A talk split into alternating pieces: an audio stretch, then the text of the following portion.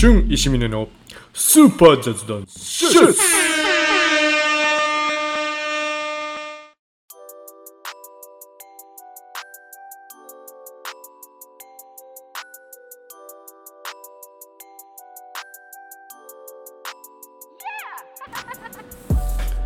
こんにちは、えースーパー雑談室パーソナリティの石峰俊です。はい、前回は最初前回の初回の放送をお聞きいただきありがとうございました。えー幸いなことにですね、えー複数名のお友達からいろんなプラットフォームを通じて、えー感想なりフィードバックをいただくことができましたので、え今回ですね、それをなかなか改善しつつ、うまく今後もやっていけたらなというふうに思います。これからもどうぞよろしくお願いします。はい。今回からですね、今回の放送、今回の放送回から、えーゲストを実際に招いて、いろいろトークをしていこうかなというふうに思っています。はい。今回の初回ゲストなんですけども、ものすごくインパクトのあるパワフルな方がいらっしゃってますね。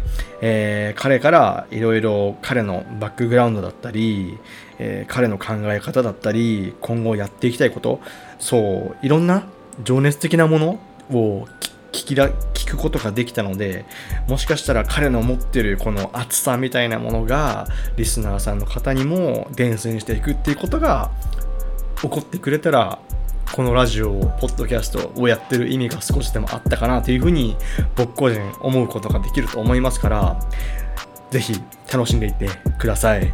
はい、実際にそのじゃあこれからですねゲストトークに入っていく前に、まあ、今週あったこと、まあ、近況報告みたいなものをさせていただけたらなというふうに思います。はい、でまず、まあ、今週は何が何と言ってもやはりコロナウイルスに尽きるんじゃないでしょうかね皆さん。はいまあ、コロナウイルスに翻弄されてるのは、まあ、何僕だけじゃなく皆さん一緒だと思います。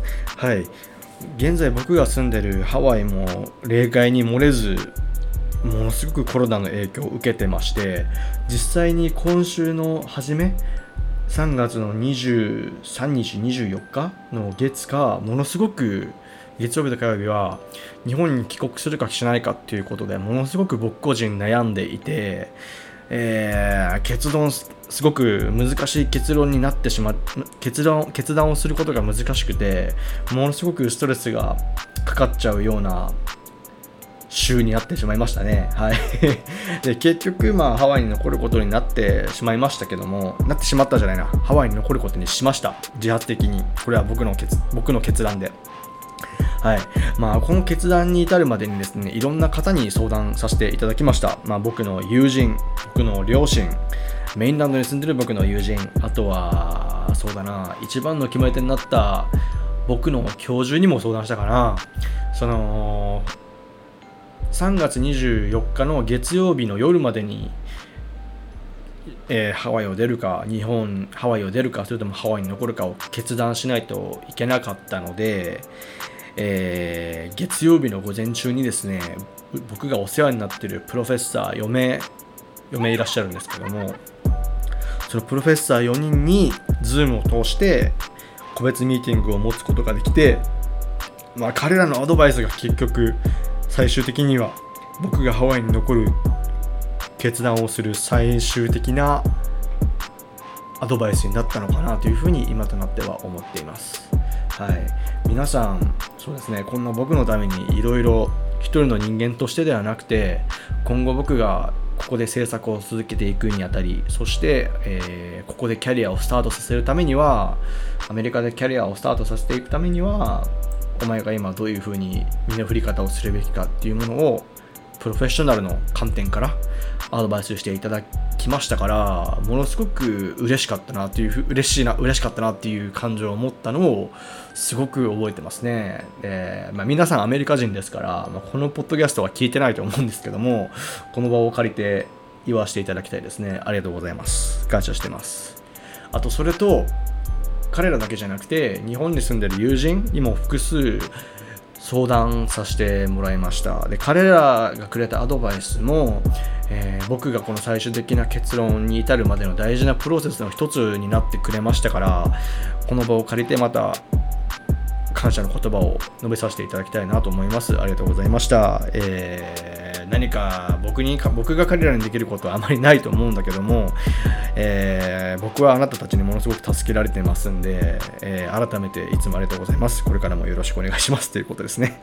はい。もう大変でしたよ今週は。だから。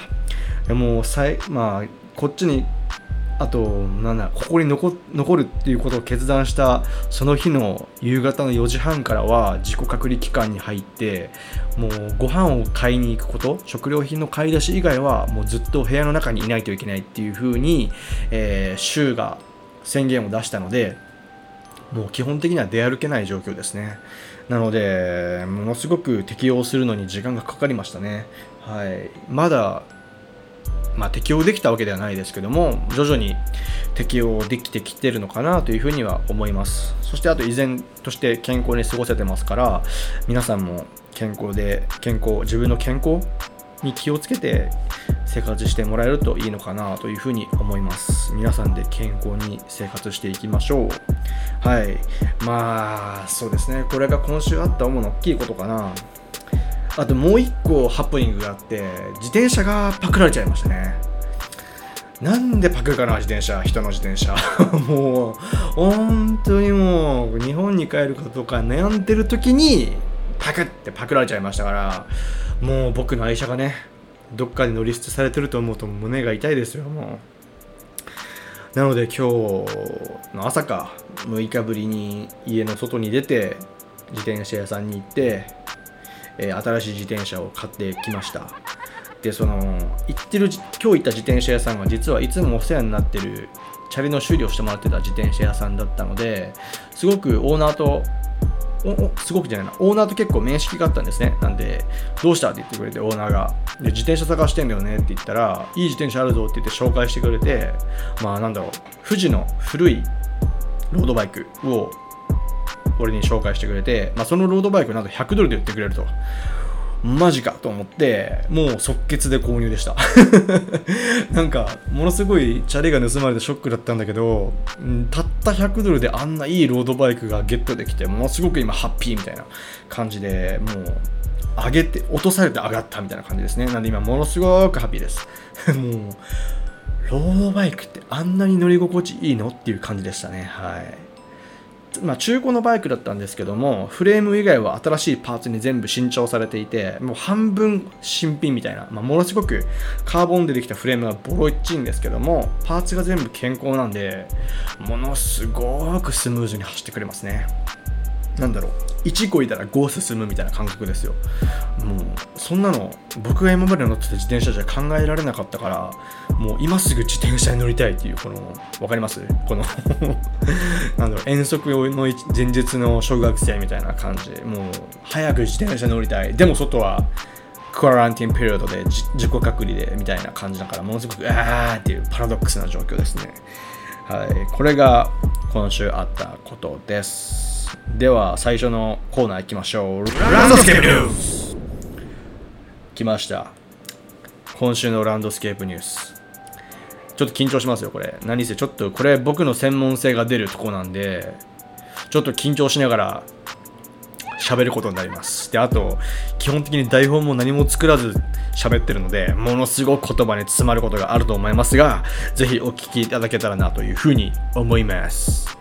でまず最初のランドスケープニュースとしてピックアップしたのがこちら、えー、ランドスケープアーキテクチャーマガジンから届いたランドスケープアーキテクチャーマガジンのメールマガジンに添付されていた記事。その名も In Public Honolulu っていう記事ですね。この In Public Honolulu っていう記事ものすごく珍しいんですよ。なぜかっていうと American Society of Landscape Architecture っていうのはアメリカのランドスケープ・アーキテクトだったり、えー、全米の大学院とか大学のランドスケープ・アーキテクターアーキテクチュアを学んでいる学生がアメリカランドスケープ協会から受け取ることができるメールメールリストメールマガジンなんですけども本部がアメリカのワシントン DC にあるので基本的にはやっぱメインランドの情報が多いんですよ。ただなんでこの状況でホノルルなんだと。なんでここに来てホノルルの情報が出てくるんだというふうにものすごくおっと思ってですね。ちょっと興味深くこれ面白いなと思って読んだのを覚えて飛びついたのを覚えています。これ来たのが確か今週の木曜日なんだよね。今週の木曜日。で何を言ってるかというとそのこのホノルルのに正式に声明として出された自己隔離命令の後ホノルル市内のいろんな公園が封鎖されてるとでこれはこのコロナの感染を防ぐためにはいいかもしれないけど私たちが誰でもアクセスできるパブリックスペースのアクセスをブロックしてまでブロックする必要まであるのかっていうことをこの記事では論じています。はい、でそもそもなんですけどもこの記事を書いた、えー、ティモシー・シュレティモシー・ティモシー・シュラーさん。なんかロシアっぽいなこの名前。ティモシー・シュラーまあロシアっぽいし、ドイツっぽいみたいな感じですね。ティモシー・シュラーさん、多分この人ハワイの人じゃないかな、もうわかんないけど、まあ、この人が言うには、パブリックスペースっていうものは、もう市民誰もがアクセスできる、健康を得るための一つのプラットフォームだっていうふうに言ってるんです。で、この誰もがアクセスできる健康を得るためのプラットフォームをブロックしてしまうと、私たちはコロナウイルスからの感染は免れる、免れることができるかもしれないけども、私たちが持っている本質的な健康を損なう危険性があるというふうに、この記事では言っています。はい、で実際にコロナウイルスの感染を防ぐためには人との濃厚接触を避ければ避ければそれで十分だ。まあ十分まあこれにはいろんな議論があると思うんですけども人と極力接しなければ人と濃密に行動を共にすることがなければ映らないんだろ？映らないんだろ？だったらこの人と接触を避けるっていうルールのもとパブリックスペースの利用は許可してあげてもいいんじゃないっていうのがこの記事の主な主張です。はい、面白いですよね、これ、実際に。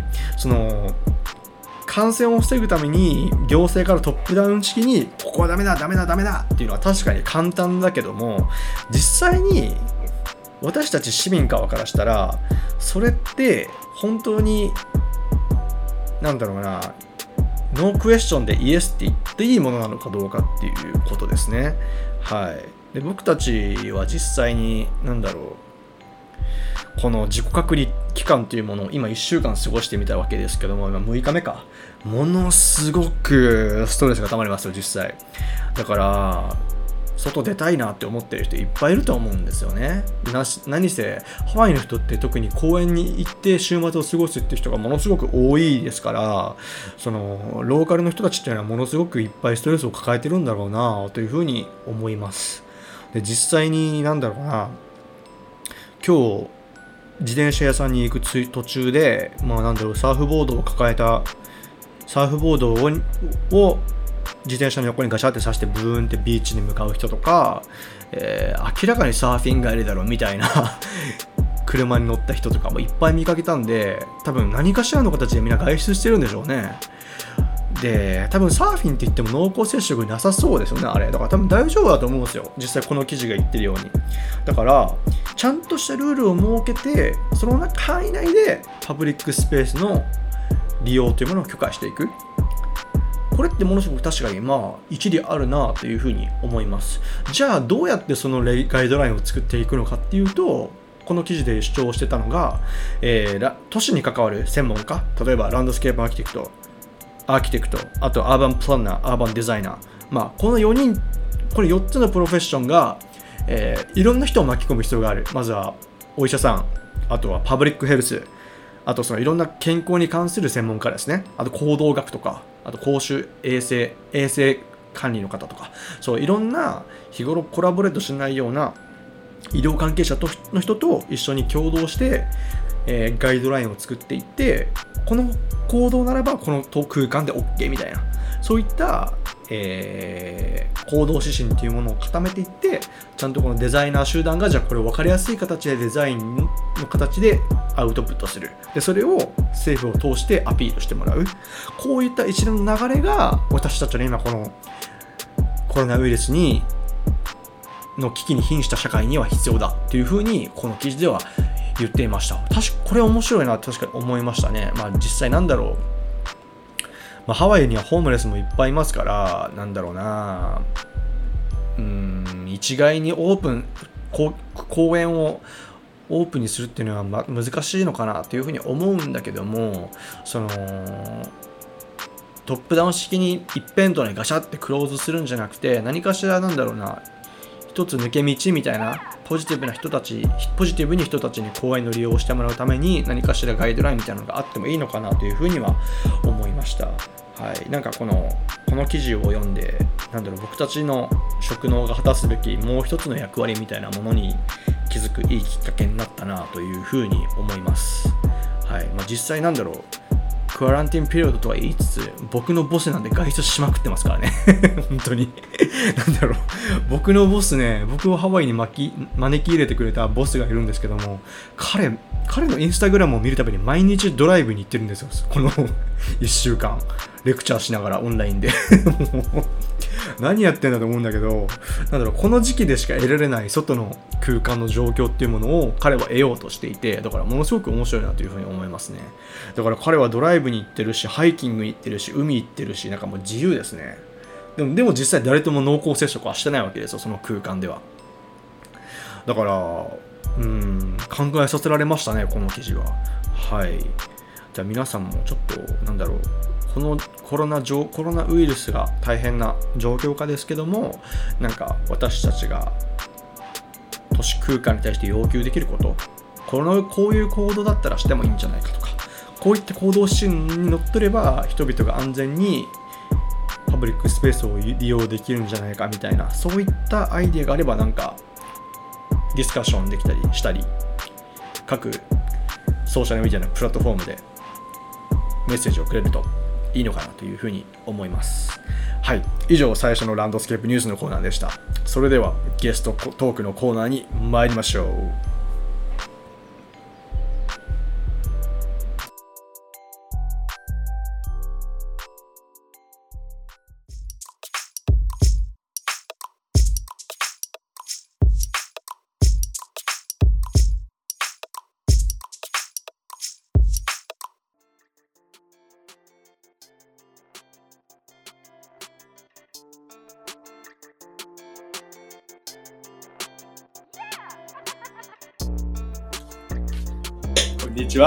ではですね、本日の第1回目のゲストトーク。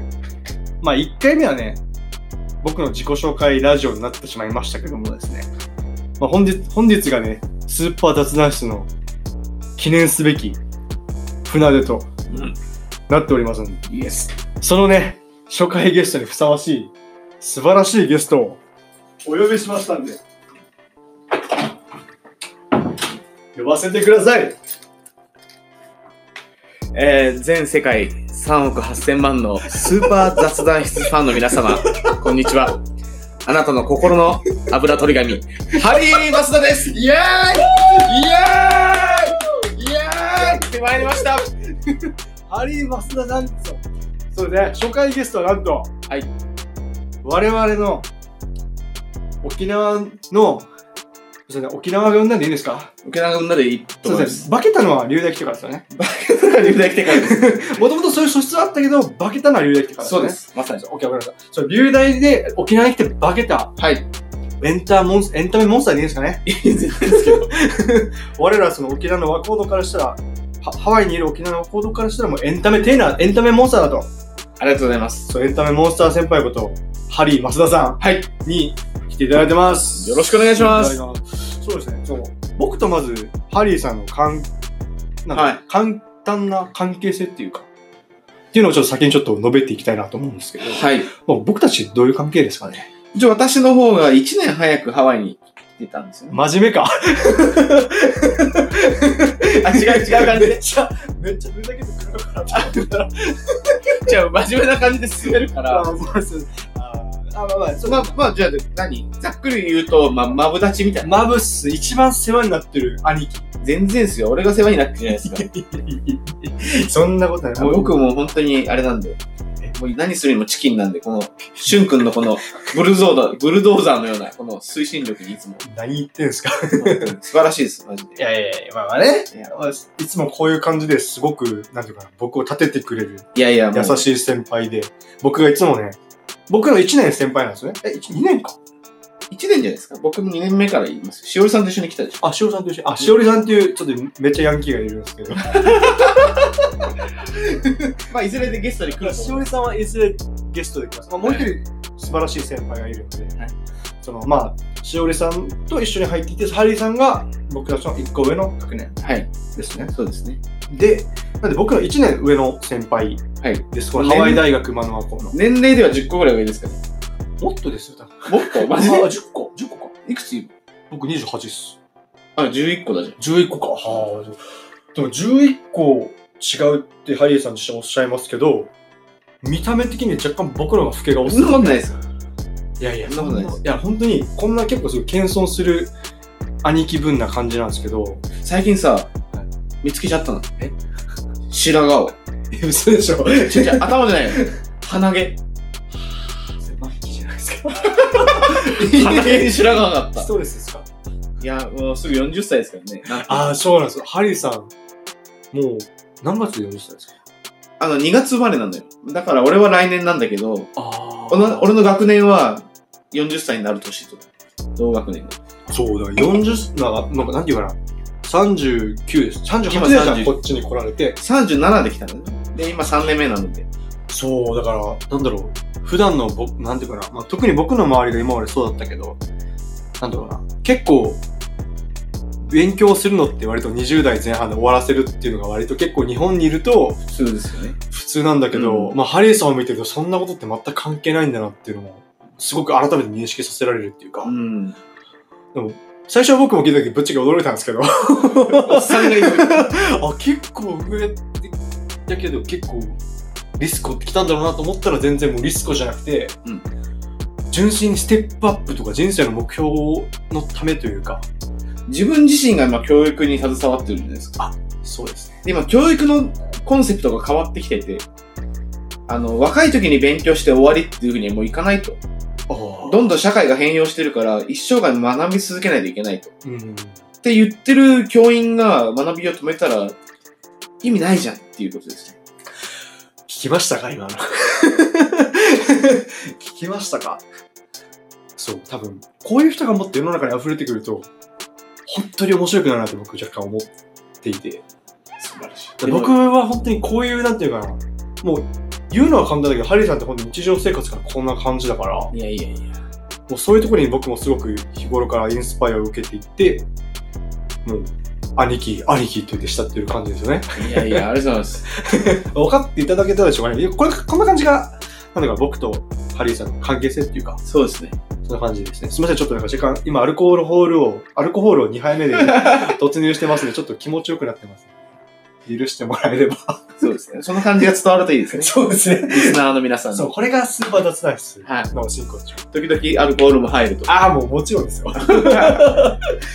で、で、ちなみに、まあ今、教育の話でいろいろいいフレーズが出たんで、はいじゃあ、具体的に次のフェーズに入っていこうかなと思うんですけど、はいはい。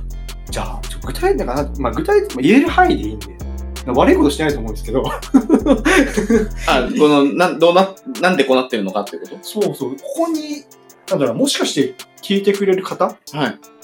リスナーさんの方には、もしかしたら、俺の人生このままでいいのかとか、は本当はしたいことがあるけど、あ、はまあ仕事の関係で悩んでたりとか、あ、確かに。行きたい、行きたい方向に行きたいけど、なかなか舵を切れないっていう人がやもしかしたらいるかもしれないし、はい僕もそのうちの一人だったので、こっちに来る前までは。うん。その、そういった人の励みになると思うんですよね、ハリーさんの経歴っていうのは。あ、そうですか。で僕本当にそれ思ってて、うん。関係ねえんだな、みたいな。日本の。多分ね、こう、なんつうの？親父が末っ子なのよね。うん。で、おじいちゃんも末っ子なの。うん。ひいじいちゃんも末っ子なの。あ、マジっすか？で、ね、こう日本の伝統的な価値観だと、長男が全部持ってって、で、ね。ね、次男以降は、まあ、東京出るのにどっか行くなりしてから、まあ自分で何とかしてみたいな感じじゃん。そうですね、そうだと思います。ら末っ子末っ子末っ子だからみんな自分の生まれた町を離れて、ひいじいちゃんは岐阜の人なのよ。でも岐阜を離れてな長野に行ったわけね。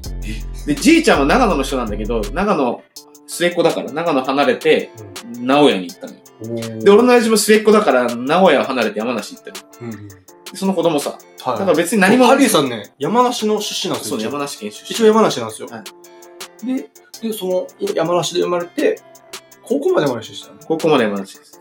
ちなみに山梨のどちら？富士吉田市って。いますかねもし山梨、山梨の富士吉田市出身の方、メールください。いいとこですよ、富士山のふもとで。あ富士急のところです。富士急のとこです。富士急うちかうちから見えます。パリピですよ。カリピです。すいません。でも、親父が山梨県の人じゃないから、なんつうの山梨でもなん、なんつうの沖縄で言うと泣いちゃうじゃないけど、なんつうのこのなよそ者感はあったよね。あ、山梨で暮らしていても。山梨で、例えば、周りの人はみんな名字が前田とか渡辺とか、大体こう同じような名字なの、みんな。はいはだけど、増田っていないから、こう山梨にいる時点で、なんつうの、やっぱりこの、部外者じゃないけど、その地域の人じゃないなっていうのは、自分自身感じていた感じ。だからもう、い。もう増田家の宿命だよね。もう末っ子の末っ子の末っ子だから常によそ者としてそれぞれの土地で先祖代々生きてきた。うん。で、俺がじゃあ、次俺の番だと。お前もう俺の俺の親父ももうどこでも好きなとこ行けと。うん。好きなこと知ると。そういう感じだったので、じゃあもうなるべく遠くに行こうと。はい。ということでもう沖縄に行きたいと。それは大学受験でですよね。大学受験の時ですね。今、経歴の、今、経歴をおさらいしてますから、ちょっと。そうですね、話が回りくいやー、るんですよもう。全然最高っす。というわけで、高校出るときに、なるべく今まで育ってきた環境とは違う場所で自分を試したいと思ったことと、当時沖縄ブームだったんだよね。日本中で。何年ですか、それ。1999年だね。それで、あの、サミットとか。サミットが2000年？ブームって、僕サミット以降のブームしか知らないんですよ。当時、だからあれだよね。なんか沖縄のアーティストとか出始めてきた頃じゃない？多分。ビギン？いやいや、もう俺モンパチと同い年だから。モンパチそんな前ですっけモンパチって高校生の時から活動してて、大学1年生ぐらいでヒットしたんだ。サミット前。サミット前じゃない。あら、それはちょっと知でもなんかこの、なんていうの、沖縄に対するイメージとかがこう、み、何こう日本全体で変わり始めてた頃の。沖縄イコールかっこいいっていう雰囲気になりつつあった頃。うんうん。で、でも、学校で習ったのは、沖縄は差別されたうん。異民族みたいな感じで学校で習ったでしょ。だからテレビでやってるものと、学校で習ったことにすごい差があって、うん。実際ちょっと自分の目で見てみたいなっうん。ていうものもあって、うんうんうん。あとは山梨県って海がないでしょ？うん。だから海に対する憧れがすごい強くて、うん。で、沖縄で海の勉強しようとはいはい。ことで、沖縄の琉球大学の海洋自然。海洋自然だったんですか？そうなんです。海洋自然だったの？一応まあ、下心としては、まあ、沖縄で海の勉強とかしたら、モテるんじゃない？理学部です理学部海洋自然。今の僕の観点から見るとめちゃくちゃ魅力的な学問ですけどね。当時は国立、まあ、とりあえずうちが貧乏だから国立しか行けないとはいはいうことで、まあ、国立大で海洋学部があるとこってもう、ちょっとしかない。もう、り東大か流大みたいな感じで。い。うんうんねで、まあ、沖縄の琉球大学に入り、うん。はいはい。でね、こう、バンドに目覚めちゃったんだよね。そうですね。当時はその沖縄インディーズブームがもう真っ盛りだから、そうちなみに沖縄インディーズブームって多分、なんだろう、多分聞いてる大多数の方は多分沖縄の方じゃないと思うんで、はいはい。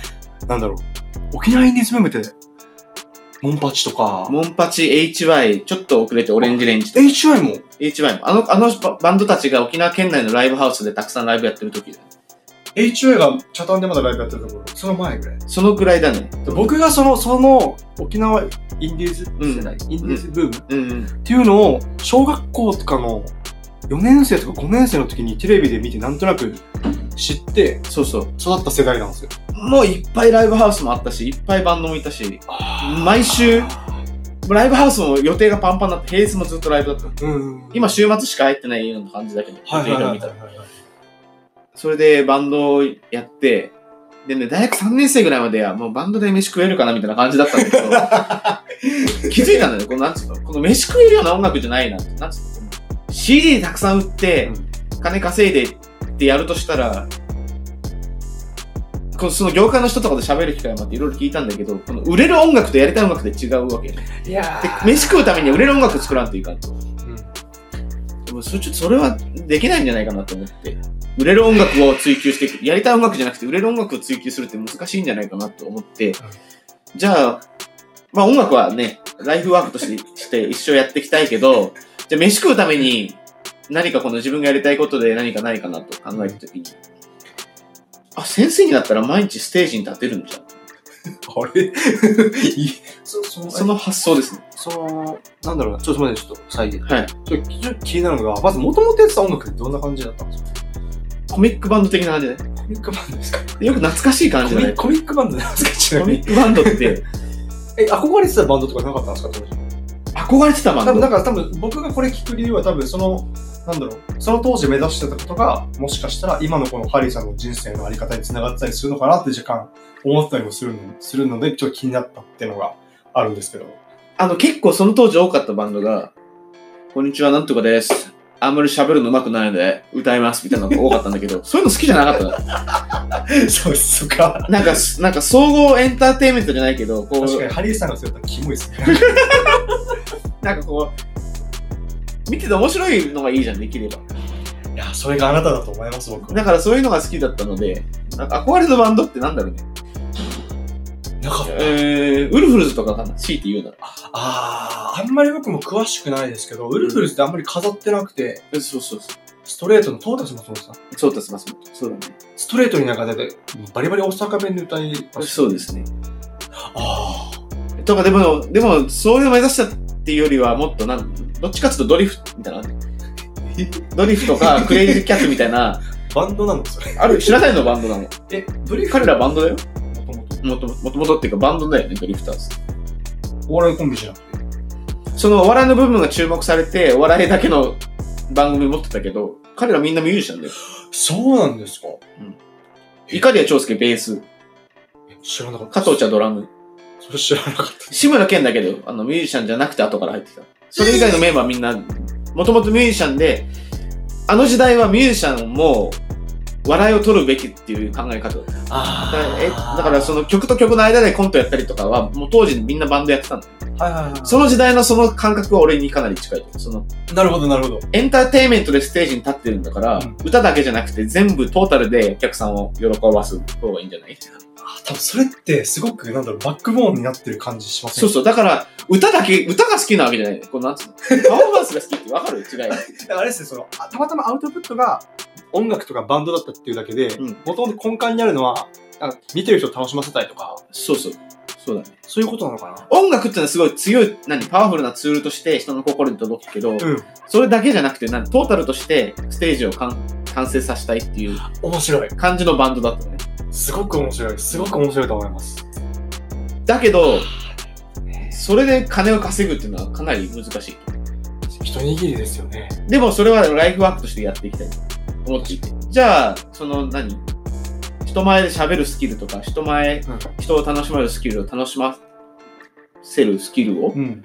磨くためには毎日ステージに立たんといかんわけじゃそうですね。ん。で、で学生時代はいろいろね、バーで演奏したりとか、バックバンドやったりとかいろいろやってたんだけど、バックバンドやってたんだ。うんうん。でも、それって自分がパフォーマンスしてるわけじゃないです。バックバンドだからね。だから自分で、この、なんつうの、自分のステージを完結させる毎日できる仕事っていうのを、こう、大学3年生の時に、うんバーでバイトしたんだけど、ちなみにどこのバーですかちなみに？あの、沖縄宜野湾の、あ、宜野湾？宜野湾のね、はい。宜野湾。宜野湾周りいっぱいあるじゃん、バーが。大学の周りに那。覇から出なかった人間なんで、基本的に。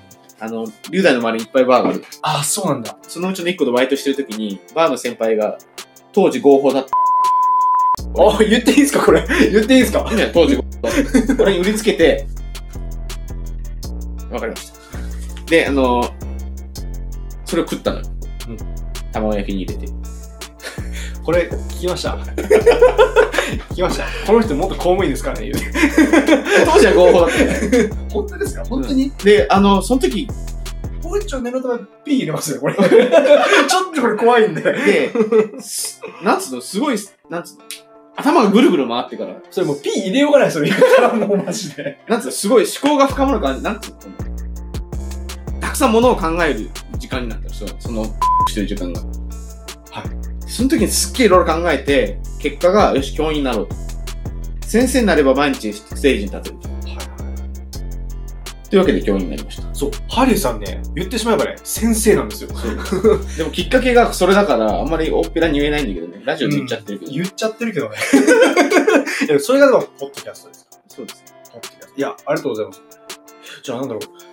教育に、その、それが、なんだろう、ハリーさんの生まれてから、まあ教員になろうと思う、教員になろうと思うまでの背景ですよね。そう、ハリーさん先生だったんですよね。でも、そっからまだ長いのよ。先生になるまで。長いですね。で、だいぶ出るじゃん。はい初め3ヶ月ぐらい高校で臨時やったんだけど、先生なのに、毎日先生に怒られてて。その服装は何だとか。どんな学校で行ってたん普通の学校で言ったつもりなんだけど。あれ、俺思うんですけど、ハリーさんの普通って普通じゃないですからね。まず髪の色でまず怒られて。茶髪だったんだってね。あらで、服装で怒られ、廊下を走って怒られ。で、その時に、ちょっと待てよと。教員やるにはまだちょっと修行が足りないんじゃないかな。はい。っていうのもあったし、今このまま教員になったら、学校っていう社会しか知らないうんまま大人になって教員になると。うんうん。学校しか知らない人って、うんちょっと、なんつうの、あんま魅力的じゃないかなと思って。まあ、あくまでこれハリーさんの意見ですね。俺が生徒として触れた時に、うん。学校っていう社会しか知らない人から社会はこんなだよとか言われても、うんお前学校しか知らないじゃんって思うかなと思い、確かに、なんだろう。なんか生徒の数っていっぱいいて、多分100人以上いたとしたら、多分、まあ、すいません、ちょっと遮りでね。はいはい。その多分、わかんないです。僕の印象ですけど、先生と学生の関係って、まあ、特に生徒、生徒か、うん。って関係になると、すごく、生徒って大人じゃないじゃないですか。うん。だから、すごく感情に沿って行動しがちなところがあると思うんですね。特に高校生、中学生って。うってなると、相性ってすごい大事だと思うんですよ。はい大学の中の人間関係よりも。うん。ってなった時に、すごい真面目で勉強が好きな子子っていうのはもしかしたら、本当に勉強を純粋に教えてくれる先生っていうのが好きなのになってくるのかもしれないけど、なんか結構他のことに興味が向いてる人っていうのはもしかしたらハリーさんみたいな人が先生だった方がすごく良かったりするのかもしれないですよね。で、僕実はそういう人いっぱいいた気がします。振り返ってみるとうん中学校、高校は。俺が思うに全教員は違う職業をすべきだと思う。うん、もし俺がなんかその教育行政に携わるんだったら、全教員にサバティカルを与えて、1年なり2年なり、で違う業種をきょ経験してもらった方がいいあじゃないと、じ今教えてることがど社会でどう役に立ってるかが伝えられないで子供たちに。あー、でもそうやって僕も本当におっしゃる通りだ。あーなんていうかな。ご部屋まれたらすみません。で僕もこれは本当にお面白い観点だし、僕が教員になるとしたらそれは実際やりたいことだなと思っていて、うん。で僕が大学に入る前2年浪人してたんですよね。うん。で、浪人してた時に行ってた予備校があって、僕今でもすっごい感謝してる予備校なんですけど、その、その時お世話になった多くの人たち、うん。まあ、まあ多くとは言わんな、一部の人たちはもう教員になってるんですよね、予備校の先生から。で、なんで先生目指してる予備校の先生になったんですか？って言ったら、もうハリーさんと全く同じこと言ってました。その、社会も知らずに僕は、まあ、教員採用試験に受かんなかったのもそうなんだけど、うん。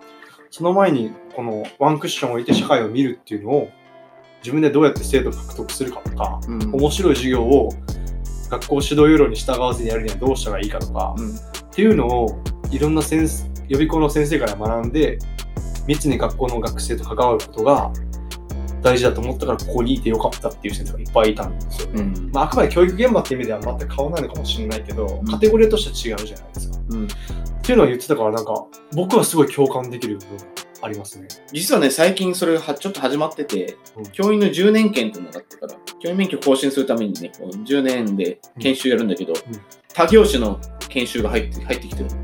うんだから教員免許更新して10年以上教員続けるためには、違う業種で2週間なりの経験をしないといけない。それ日本ですか？日本、日本。えそれってすごくいいことだと思う。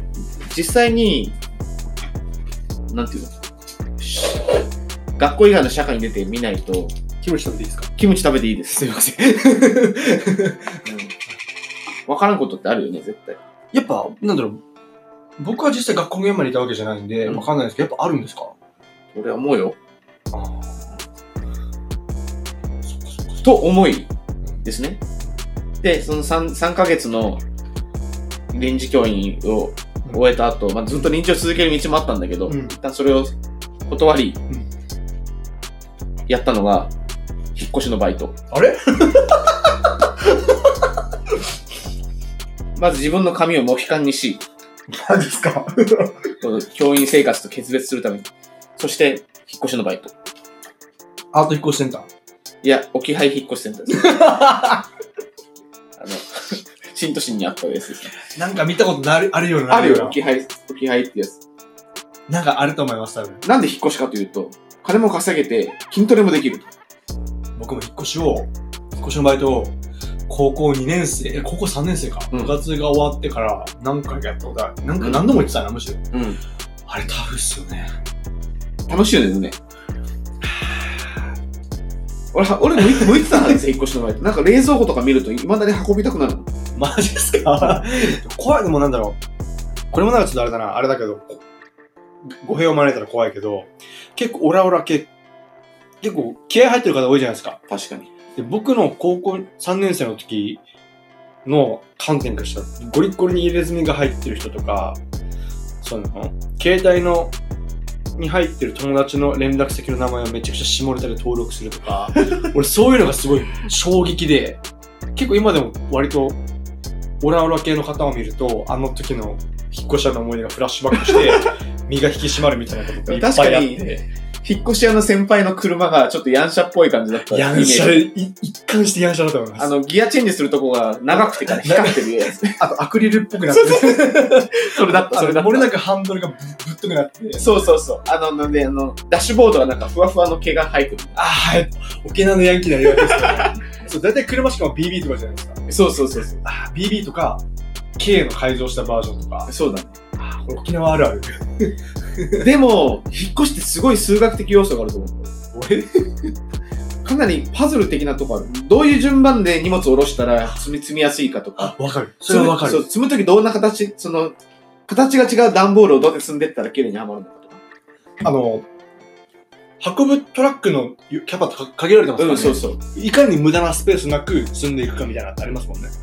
たくさん積むときは無駄なスペースなく積むんだけど、うん少し積むときは動かないように、あえてあえて平積みにしたしたりするの。わかる。らそういうのがすごい面白かったね。だし、積むアイテムの性格によって、うん性質によって積み方も変えないといけない、そうそうそう。頭使いましたね、結構ね。うんしかも当時って、多分バイトしたらわかると思うんですけど、ま、運転手じゃないから助手してませんでした。そうそうそう。で、Google マップがないから、タウンマップとかで、ああ、フィジカルな地図で、前輪とかですね。そう、前輪とかないです。あ、前輪、またいいの知ってますね。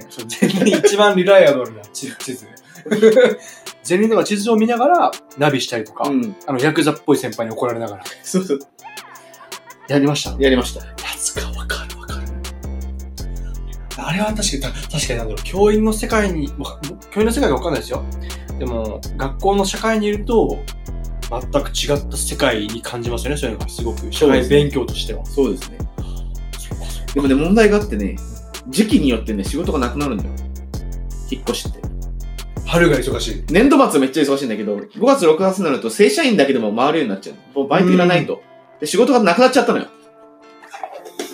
で、困った私はですね、いろいろリサーチした結果、すごいいい仕事見つけたの。なんですか？発掘調査員。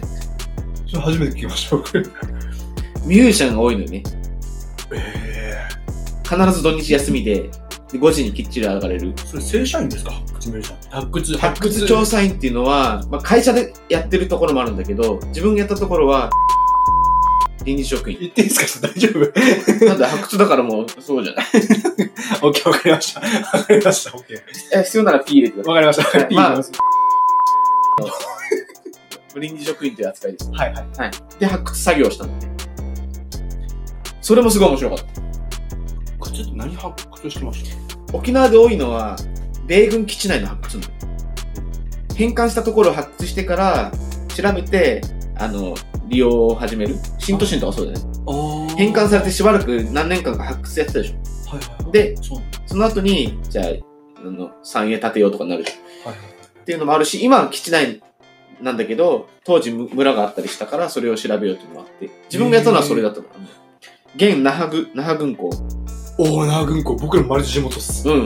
なお6でしょ。俺です。あの、ガチャンビラから見えるな。ガジャンビラって僕の家からまず徒歩100メートル以内あ、そうなの？マジです、マジでマジで。ガチャンビラ行ったらさ、下が長軍港バーって見えるじゃん。見ます、見ます。あそこ戦前は柿の花町っていう町があって、はい。その柿の花町の全貌を明らかにすべく、発掘調査をしたわけ。やば。めっちゃ面白かった。何、どんなのが見つかるんですかちなみにその発掘は、だんだんこの少しずつ上から入っていくのよね。あ、そう、早くっていうのは地層を、うん。ちょっとずつ取っていくの。うんだからだんだんタイムスリップしていく。現代からだんだん遅くなっていく地層ってそういうことですよ。そうそうね。で初めの1メーターぐらいは石灰岩の、だわけ。硬くないですか、せっかくが。めっちゃ硬い。で、なんでかっていうと、米軍が空港とかその港湾施設を作るために石灰岩取ってきてから敷き固めたの。あー、で、コンパクションめっちゃして。そう。だけどちょいちょい弾丸とか缶ビールとかそういうゴミが混ざってる。戦時中のですよね、多分。いや、戦後、米軍が接収して軍港にするときに、多分ビール飲んでそのまま捨てちゃったんですよ、これ。多分。そんな人めっちゃおもろいそういう、その時の様子が想像できるようなゴミが混ざってるんです、その石灰岩の中うんで、石灰岩を剥ぐとそこに柿の花町の遺構が残ってるんだけど、一番表土は真っ赤っかだわけ。なんでこうか土色じゃないの？本当に赤い、レンガみたいな色。それってあれか、あ、まず、まあわわかんないです。邪推ですけど、うん赤瓦作ってたの？ん？赤瓦作ってた違うんですよ。でも、ち発想は近い。文化的なものの、いや、土全部、全面が真っ赤なんだよ。そこだけじゃない。それ土のマテリアルのキャラクターとして赤いんじゃなくて、じゃない。赤く変質しちゃってるの。後天的に。熱によっ。て。そう。熱？ヒントですね、今熱？熱によって。レンガ状になっちゃった。レンガ焼いてたとこ違う。土がレンガ状になるぐらいの高温になることが起きたの。戦争？戦争。おお重々空襲。皆さん沖縄の学生さん聞いてますか？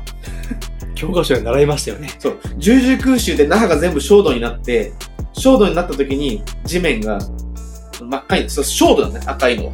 すごい。で焦土質問すみません。はい赤ってどの赤ですか？どういう赤？レンガっぽい感じ。沖縄の人にも、それ多分沖縄には伝わるんですけど、うん。他の人の、僕と、なんだろう、本土の友達も多いから、うん。どういう赤なのかなって僕個人的に気になるんですよ。そんな真っ赤、なんつう、ちょっとくすんだ赤という。ほっぺたぐらい赤いですか？そうかな。赤くないキムチ、ここにあるキムチだあ、よ。キムチぐらいですね。うん。あ、キムチぐらい赤い。キムチちょっと茶色っぽい赤みたいな。あー、キムチの赤ってだいぶ赤いですね。赤ね。キムチの赤。結構赤い色ですよね。赤色ですね。これってちなみにハリーさんの経歴の、今に至るまでの経歴の何分の何ぐらいですか？5%ぐらい。5%だそうですね。なんでちょっと、今ちょっと切りいいんで、はい。ちょっとね、曲紹介に行きましょうかね。わかりました。ミュージシャンのハリーさんがな好きな曲とかありますかね？あのー、じゃあ僕がバンドを始めて、高校生の時に、一番初めにコピーした曲でもいいですか？行きましょう。なんか、その、それが、なんか他にも、その、なんでその曲が好きになったとか、そういう背景ありますか？いや、一番簡単なと聞いたので、やあで、だけど、心に残ってる。ぱその、その人とその曲に出会わなかったら、ベースやってなかったかな。ああ、いい。ちなみに、なんていう、あ、もう曲紹介じゃあ、いいですか？お願いします。では行きましょう。えー皆さん聞いてください。布袋寅泰で、Merry Go Round。